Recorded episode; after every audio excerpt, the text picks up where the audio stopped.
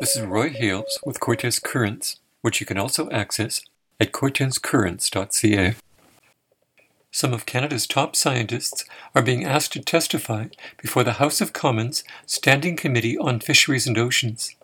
While it's not exactly clear why this is happening, the common theme running through their presentations is the need for DFO to be more based in scientific evidence and less in the needs of industry. In the third of a series of broadcasts gleaned from these reports, Dr. Andrew Bateman from the Pacific Salmon Foundation talks about the pitfalls in DFO's current approach and points to an existing model that could replace it. On behalf of Dr. Brian Riddell and myself, thank you, Mr. Chair and committee members, for inviting the Pacific Salmon Foundation to speak. For 35 years, PSF has worked to sustain and rebuild Pacific salmon, and Dr. Riddell and I combined have studied salmon for over 60 years. The importance of accurate and comprehensive science advice to decision makers and the consequences of failure to provide such advice are not new topics. In 1997, the late Dr. Jeffrey Hutchings and others detailed DFO's related failings in the collapse of Canada's Atlantic cod fishery. Thereafter, in 1999, the federal government developed the SAGE principles to support sound science and technology advice. And for years, DFO has used science review processes, CSAS and its predecessor, PSARC, to advise decision makers. DFO's current science advice aims are laudable on paper, but principles and guidelines are only as good as their implementation. Dr. Riddell's and my recent involvement concerns open net salmon farming in BC, in 2018, an expert panel convened by Canada's chief science advisor delivered recommendations to DFO for improving use, generation, and communication of science in aquaculture decision making. Recommendations included establishment of an external advisory committee. Based on our experience, we would suggest taking this a step further. Science advice itself should be collated, assessed, and delivered by an independent body of experts.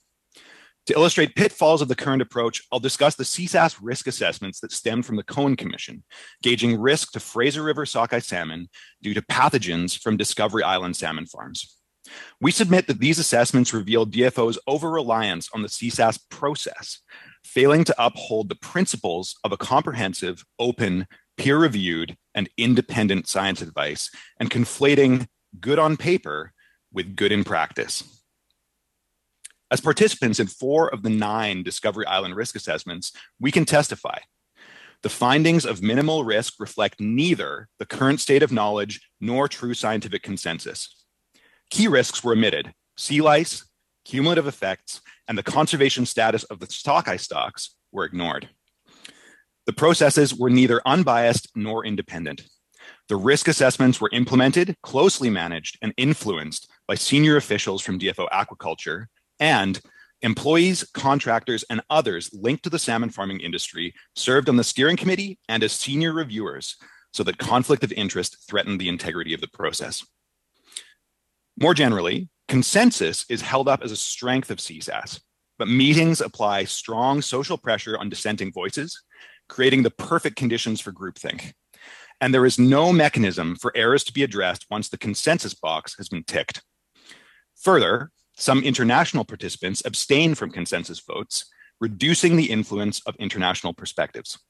In any case, consensus is not a requirement of the scientific process, and the practice of minimizing real disagreement does a disservice to decision makers and flies in the face of the SAGE guidelines, which state that decision makers should consider the multiple viewpoints received, not just the distilled version of uncertainty used in practice.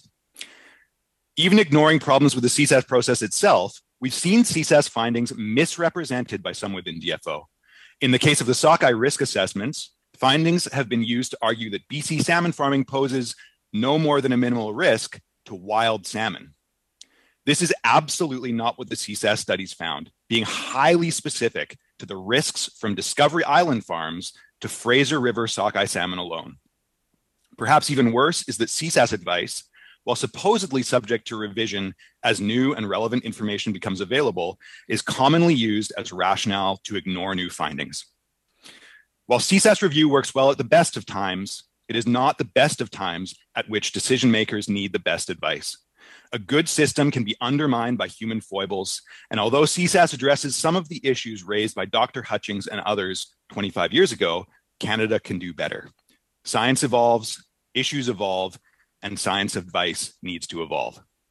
In conclusion, we need to fix the current CSAS process run by DFO and entwined with the management preferences, influences, and aspirations of the department.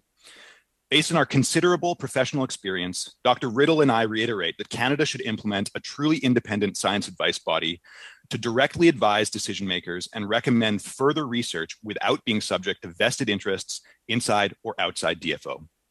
In addition to many international examples, COSEWIC provides a useful, trusted example in the modern Canadian context. A similar body for fisheries advice could adopt the best features of CSAS while avoiding many of its failings. On the aquaculture front, such a body could go a long way towards restoring trust that many Canadians have lost in the department. Thank you. You've been listening to Dr. Andrew Bateman telling the Standing Committee on Fisheries and Oceans that Canada needs a DFO that's based on science rather than input from vested interests. This is Roy Hales with Cortes Currents. Goodbye.